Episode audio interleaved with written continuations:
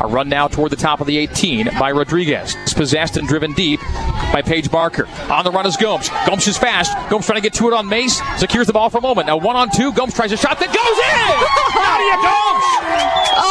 From 18 yards, Nadia Gomes equals the match at one in the 18th minute.